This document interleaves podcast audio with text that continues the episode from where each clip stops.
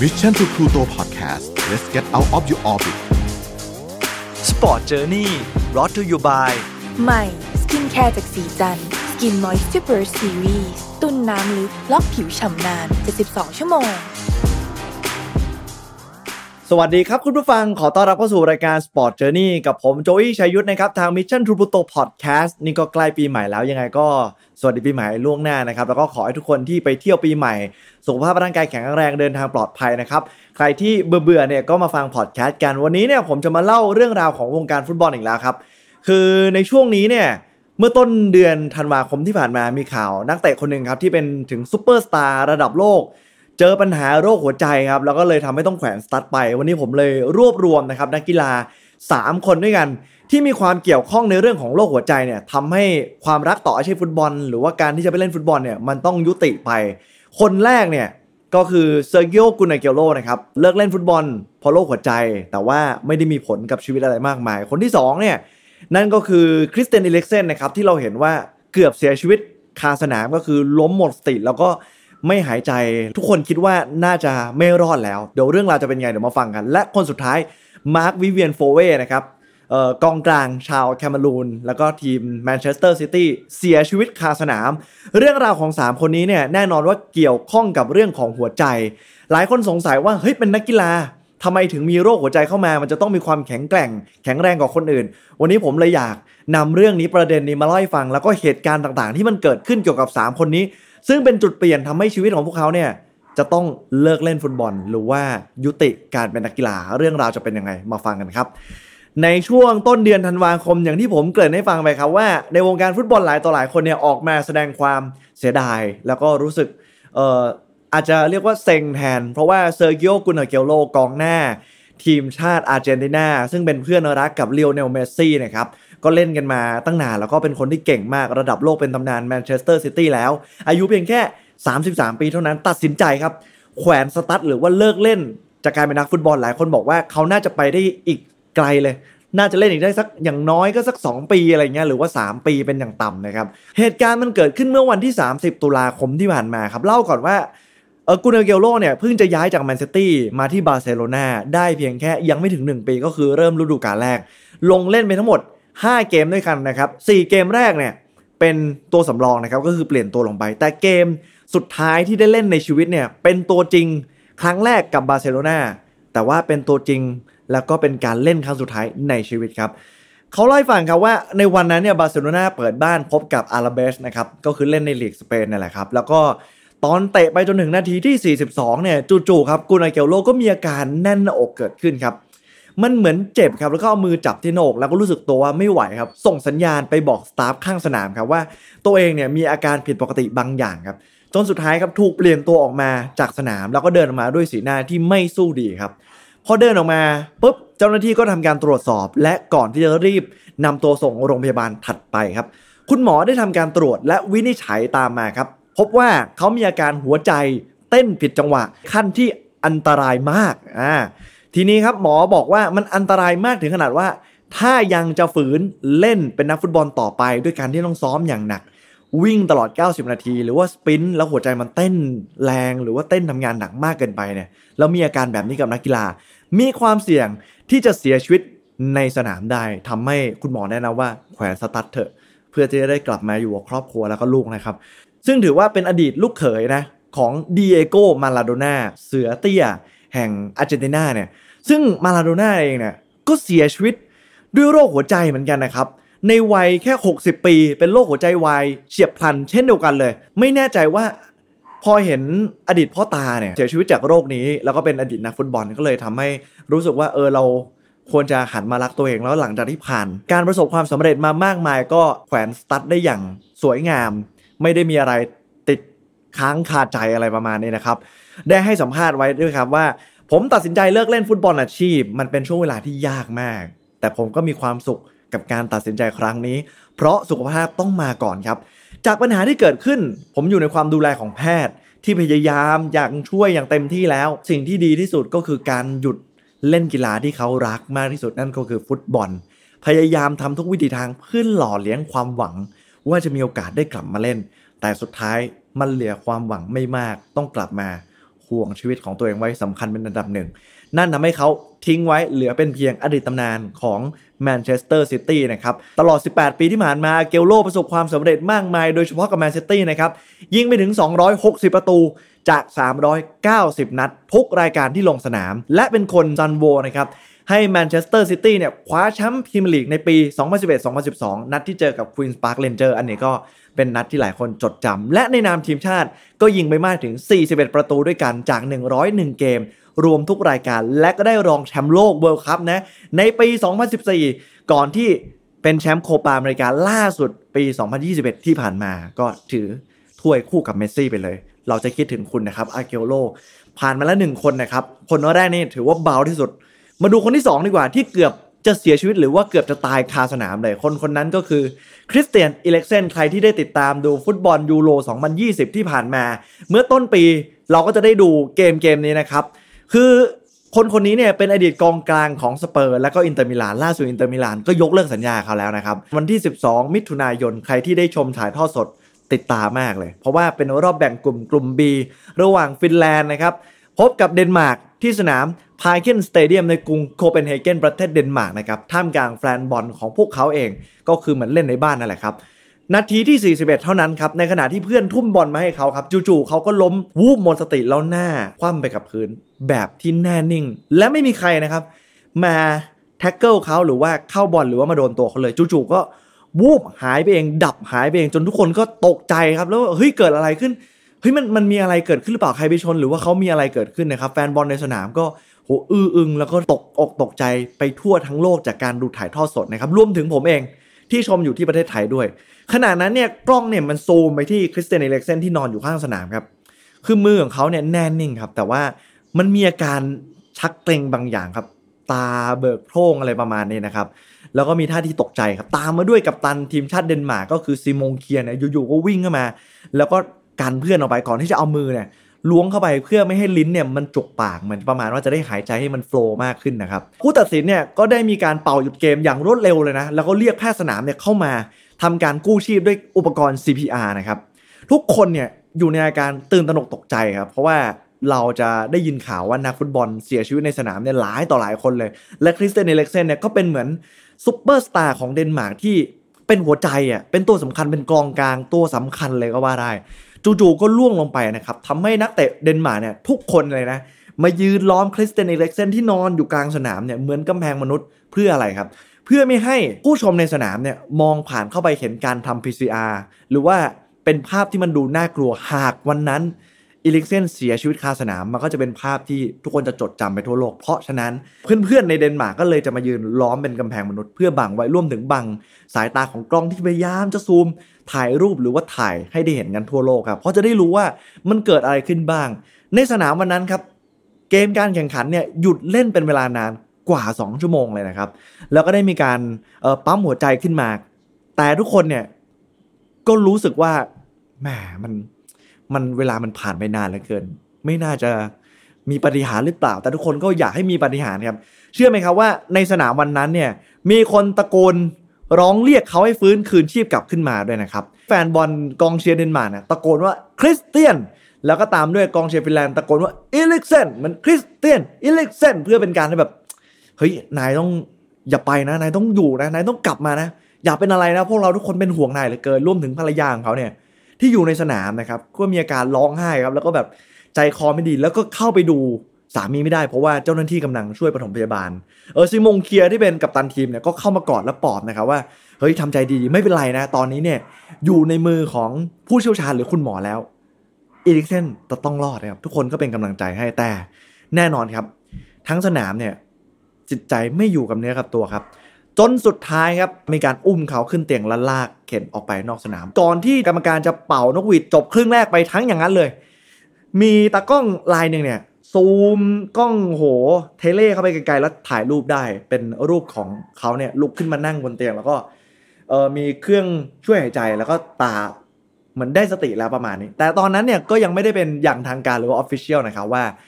นั่นคือรูปของคริสเตียนเอเล็กเซนจริงไหมหรือเป็นการตัดต่อนะครับไม่มีใครกล้าออกมาการันตี แต่ว่าด้วยความโชคดีที่โรงพยาบาลเนี่ยมันใกล้กับสนามฟุตบอลมาก ก็เลยได้มีการส่งตัวไปที่โรงพยาบาลนะครับ ก่อนที่ประมาณเกือบ 2 ชั่วโมงกรรมการจะเป่านกหวีดให้กลับมาแข่งขันกันต่อ ทุกคนงงครับว่าเฮ้ยมันจะแข่งขันกันได้ยังไงในเมื่อ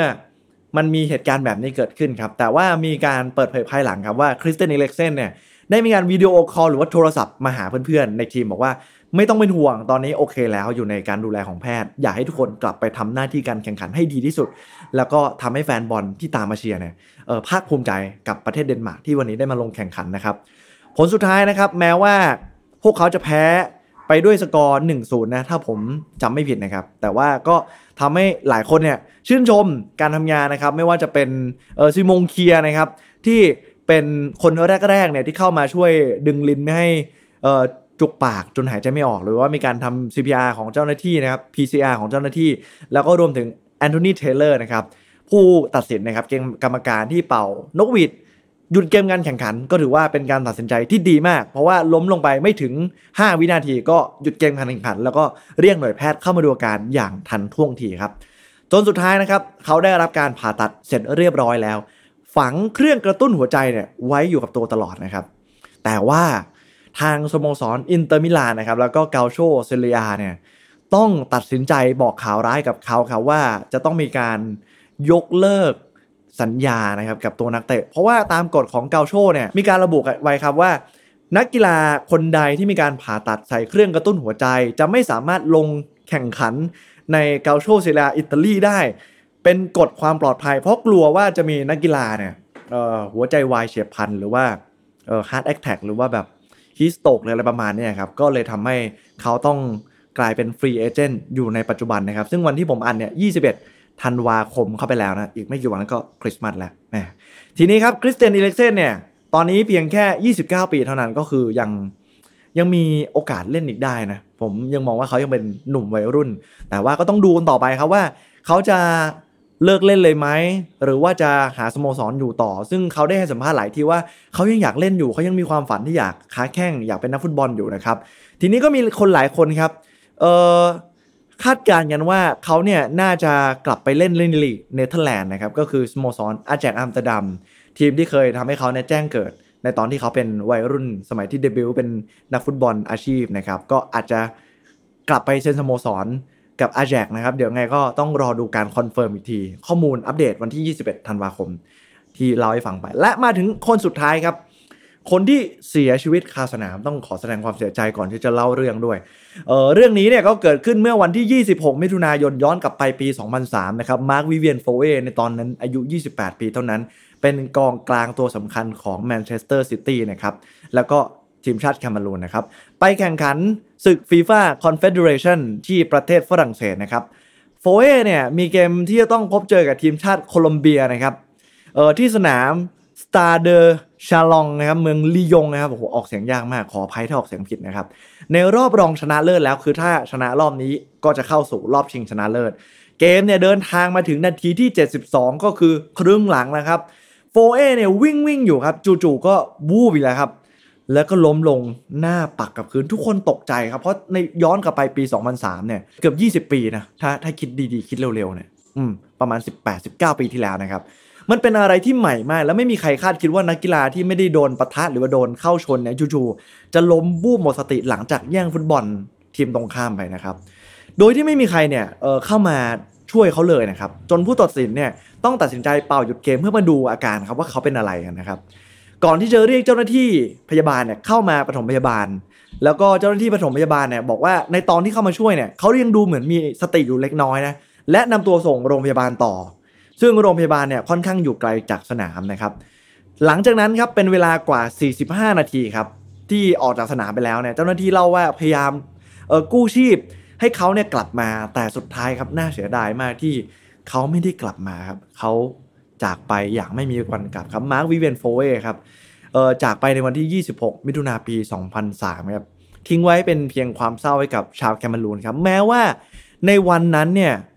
แคนารูนจะชนะนะครับไปด้วยสกอร์ 1 ประตูต่อศูนย์ก็ตามนะครับแต่ทุกคนก็ไม่มีความสุขเลยครับ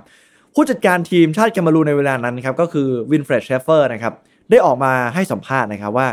จริง ๆ แล้วเนี่ยเขาต้องการที่จะเปลี่ยนตัวมาร์ควิเวียนโฟเอเนี่ยตั้งแต่นาทีที่ประมาณ 70แล้วครับก็คือ 69 70เนี่ยเขาเริ่มสังเกตอาการผิดปกติบางอย่าง จากโฟเอที่เป็นคนที่ฟิตมากแล้ววิ่งทั้งเกม จู่ๆก็เดินครับแล้วก็มีสีหน้า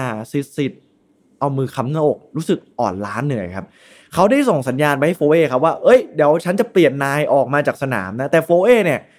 เหมือนส่งสัญญาณมาว่าไม่เอาจะขอเล่นต่อไป เพราะว่านี่เดินทางมาถึงนาทีที่ 70ละ อีกแค่ 20 นาทีเนี่ยจะหมดเวลาแล้ว แล้วเขาต้องการที่จะทำให้แคมารูนเนี่ยเข้าไปชิงชนะเลิศ ในศึกนี้ให้ได้นะครับ เป็นความตั้งใจเจตนารมณ์ที่แน่วแน่มากก็เลยบอกเออไปว่าเขาขอไม่เปลี่ยนตัว จนสุดท้ายก็เป็นเหตุที่เล่าให้ฟังไปครับ ด้านภรรยาของโฟเออย่างแมรี่ลูสโฟเอเล่าต่อมาว่าก่อนหน้านี้2อสวันครับมาร์ควิเวียนโฟเอมีอาการท้องเสียติดต่อกันมาสักสองสามวันแล้ว นอกจากนี้ยังมีเรื่องของการเป็นโรคกระเพาะอาหาร ตามมาด้วยก็คือร่างกายเนี่ยโทรมแล้วก็เหมือนเออร่างกายพักผ่อนไม่เพียงพออะไรประมาณนี้นะครับจนสุดท้ายเนี่ยก็เสียชีวิตลงแล้วก็บอกภรรยาตลอดกับเพื่อนในทีมตลอดนะครับว่าเขาต้องการที่จะพาให้แคมารูนเข้าไปชิงชนะเลิศให้ได้ มันเป็นความตั้งใจมาก แล้วก็เหมือนประมาณว่าเขาจะสู้สุดชีวิตอะไรประมาณนี้ เขาพูดกับเพื่อนทิ้งไว้จนเพื่อนมองว่ามันอาจจะเป็นลางบอกเหตุหรือเปล่า อันนี้ก็เป็นความเชื่อส่วนบุคคลนะครับ ผลการชนสูตรเนี่ยพบว่ามาร์ควิเวียนโฟเวนะครับ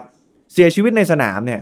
จากอาการกล้ามเนื้อหัวใจล้มเหลวเฉียบพลันหรือว่า SCA sudden cardiac arrest นะครับซึ่งเกิดขึ้นได้กับทุกคน แม้ว่าจะเป็นนักกีฬาที่แข็งแรงมากก็ตามนะครับรวมถึงอายุยังน้อยก็เป็นได้ หรือบางคนก็บอกว่าเป็นอาการกล้ามเนื้อหัวใจหนาโรคนี้เนี่ยเป็นสาเหตุที่พบได้บ่อย ในคนที่สุขภาพร่างกายแข็งแรง รวมถึงนักกีฬา พบสาเหตุการเสียชีวิตเนี่ยเป็นอันดับหนึ่งของคนที่อายุ น้อยกว่า 35 ปีนะครับ ก็คือคนที่เป็นวัยรุ่นเนี่ยมีความเสี่ยงได้ คือเขาเล่าว่าความหนาผิดปกติของกล้ามเนื้อหัวใจเนี่ยจะมีผลต่อความยืดหยุ่นนะครับของกล้ามเนื้อหัวใจ คือหัวใจเนี่ยมันจะเหมือนเหมือนปั๊มน้ำนะที่มันจะปั๊มเลือดเนี่ยให้มันไปหล่อเลี้ยงร่างกายต่างๆ คือถ้าปั๊มน้ำตัวนี้หรือหัวใจมันผิดปกติ การที่จะปั๊มไปสูบฉีด ส่วนต่างๆ ในร่างกายอวัยวะต่างๆ ก็จะขาดออกซิเจนขาดเลือดน้ำไปท่วมปอดอะไรประมาณนี้นะครับทำให้การไหลเวียนของเลือดเนี่ยมันน้อยลงแล้วก็มีการเสียชีวิต เฉียบพลันอย่างที่เล่าให้ฟังไปนะครับ แล้วก็นักกีฬาเสียชีวิตจากโรคนี้ในขณะฝึกซ้อมและขนาดแข่งขันเนี่ยเยอะมากเลย สิ่งที่จำเป็นต้องทำนะครับเขาแนะนำว่าต้องตรวจร่างกายโดยเฉพาะกับแพทย์ที่เป็นเออในด้านโรคหัวใจ ดูคลื่นไฟฟ้าหัวใจ ความหนาของกล้ามเนื้อและหลอดเลือดหัวใจ เพื่อเป็นข้อมูลพื้นฐานสำหรับนักกีฬาที่เออใช้หัวใจอย่างหนักนะครับ ก็คือการวิ่งการฝึกซ้อมนะครับ อย่างที่บอกไปว่า แม้ว่าแมตช์นี้เนี่ย แคมารูนจะเอาชนะโคลอมเบียไปได้ 1 ประตูต่อศูนย์ก็ตาม แต่พวกเขาเนี่ยจิตใจกับเนื้อกับตัวที่จะต้องไปแข่งรอบชิงชนะเลิศโดยขาดเพื่อนที่แข่งมาด้วยกันเพื่อนที่รู้จักกันมานาน เพื่อนที่อยู่ในทีมเดียวกันเนี่ยเสียชีวิตลงไปทุกคนไม่มีกระจิตกระใจจะเล่นครับสุดท้ายเนี่ยทำให้ในรอบชิงชนะเลิศครับทีมชาติแคมารูนแม้ว่าจะเข้าไปชิงก็แพ้ทีมชาติฝรั่งเศสเจ้าภาพไปโดยผู้ที่ยิงประตูก็คือเทียรี่อองรีนั่นเองครับแพ้ไป 1 ประตูต่อศูนย์ครับแต่ทีมชาติฝรั่งเศส ให้เกียรติแคมารูนและโฟเอครับด้วยความมุ่งมั่นก็เลยอนุญาตครับให้ริโกแบร์ซองเก่านะครับกัปตันทีมชาติแคมารูนในเวลานั้นนะครับ ขึ้นไปชูถ้วยแชมป์คอนเฟเดเรชันคัพเนี่ยด้วยกันเลย อืมก็คือเหมือนไปชูถ้วยคู่กับฝรั่งเศสในเวลานั้นเลยเป็นการให้เกียรติว่า เออ แม้ว่าฝรั่งเศสจะเป็นแชมป์ก็ตาม แต่ว่าเราก็ได้มาชูถ้วยพร้อมกันนะ ให้เกียรติกับโฟเอที่เป็นเจตนารมณ์ว่าเขาอยากจะ นำแชมป์กลับบ้านให้ได้ แล้วก็ได้มีหลาย ๆ ทีมนะครับ อย่างแมนเชสเตอร์ซิตี้ที่ทำการยกเลิกเสื้อหมายเลขเบอร์ 23 นะครับ ซึ่งเป็นเสื้อประจำตัวของมาร์ควิเวียนโฟเอเป็นการรำลึกนะครับ แล้วก็ให้เกียรติ แล้วก็คิดถึงการจากไปของเขาอยู่เสมอ สิ่งที่มาร์ควิเวียนโฟเวทิ้งไว้ในปี 2003 เนี่ย มันคือสิ่งที่ยิ่งใหญ่มากครับ ยิ่งใหญ่ยังไงครับ เพราะว่าทำให้วงการฟุตบอลทั่วโลกเนี่ยตื่นตัวครับว่านักกีฬาทุกคนแม้ว่าจะเป็นคนที่แข็งแรงก็ตาม วกเขาก็มีความเสี่ยงที่เป็นโรคหัวใจได้ หรือว่าจะมีอาการหัวใจวายเฉียบพลัน หรือว่าจะน็อกจากการเป็นโรคหัวใจ และเสียชีวิตคาสนามแบบเขาได้ เพราะฉะนั้นสิ่งที่ต้องประจำการก็คือจะต้องมีเจ้าหน้าที่ประจำสนามเนี่ยคอยมีเครื่องกระตุ้นหัวใจตลอด หรือว่าเครื่องปั๊มหัวใจ รวมถึงจะต้องมีหนึ่งคนคอยดูผู้ชมในสนามเนี่ยจะต้องเข้าไปช่วยเหลือผู้ชมได้ คือไม่ไม่ใช่เฉพาะแค่นักกีฬา ผู้ชมก็เป็นคนสำคัญ เพราะฉะนั้นเนี่ย สิ่งที่มาร์ควิเวนโฟเวทิ้งไว้ก็คือทำให้ทุกคนตื่นตัวและหันมาใส่ใจกับโรคหัวใจมากขึ้นนะครับ ฟังไปถึงตรงนี้เนี่ยเราจะเห็นว่าความน่ากลัวของโรคหัวใจวายเฉียบพลันหรือโรคกล้ามเนื้อหัวใจหนาผิดปกติเนี่ยมันไม่ได้เกิดขึ้นเฉพาะกับผู้สูงวัยเท่านั้น หรือว่าคนที่ไม่ได้ออกกำลังกาย หรือคนที่มีน้ำหนักตัวมากผิดปกติ สิ่งที่ผมอยากฝากทิ้งท้ายไว้นะครับ คือหลายคนบอกว่าให้ลองเช็คอย่างนี้ว่าเออมีอาการเจ็บหน้าอกแน่น ๆ อะไรอย่างนี้มาก่อนหรือเปล่า ถ้ามีอาการแน่นให้ลองไปพบแพทย์ จุกแน่นบริเวณลิ้นปี่นะครับหายใจสั้นหอบ มีอาการปวดร้าวบริเวณแขนคอไหล่และกรามนะครับเหงื่อออกทั่วตัวคลื่นไส้หน้ามืดใจสั่นอะไรแบบนี้นะครับ ก็ลองเช็คตัวเองได้นะครับ ก็เป็นสิ่งที่จะทำให้การปฐมพยาบาลหรือว่าการป้องกัน เบื้องต้นก่อนที่จะไปถึงสิ่งที่ไม่คาดฝันเนี่ยมันกันไว้ดีกว่าแก้นะครับ ทุกคนก็อย่าลืมดูแลตัวเองนะครับ เรื่องราวของวงการกีฬาที่น่าสนใจแบบนี้เนี่ยที่มีทั้งเรื่องราวที่มันเกิดขึ้น แล้วก็ ข้อคิดแล้วก็ประโยชน์ในการหันมาสนใจดูแลสุขภาพตัวเอง เพราะนอกจากนักกีฬาที่แข็งแรงแล้ว บางทีมันมีบางอย่างที่เราไม่สามารถควบคุมไว้ได้นะครับ ฟังแบบนี้แล้วทุกคนก็อย่าลืมดูแลตัวเองด้วย ใครมีความคิดเห็นยังไงนะครับ สามารถเข้ามาพูดคุยใน Mission to Pluto Podcast ช่องทาง YouTube รายการ Sport Journey กับผมโจวี่ได้ เจอกันใหม่ในครั้งหน้าจะนำเรื่องราวอะไรมาฝากกันติดตามไม่ดีข้ามพลาดวันนี้ผมโจวี่ชัยยุทธลาไปแล้วครับ สวัสดีครับ Sport Journey Presented by ศรีจันทร์ Skin Moisture Burst Seriesตุ่นน้ำลึกล็อกผิวชำนาน 72 ชั่วโมง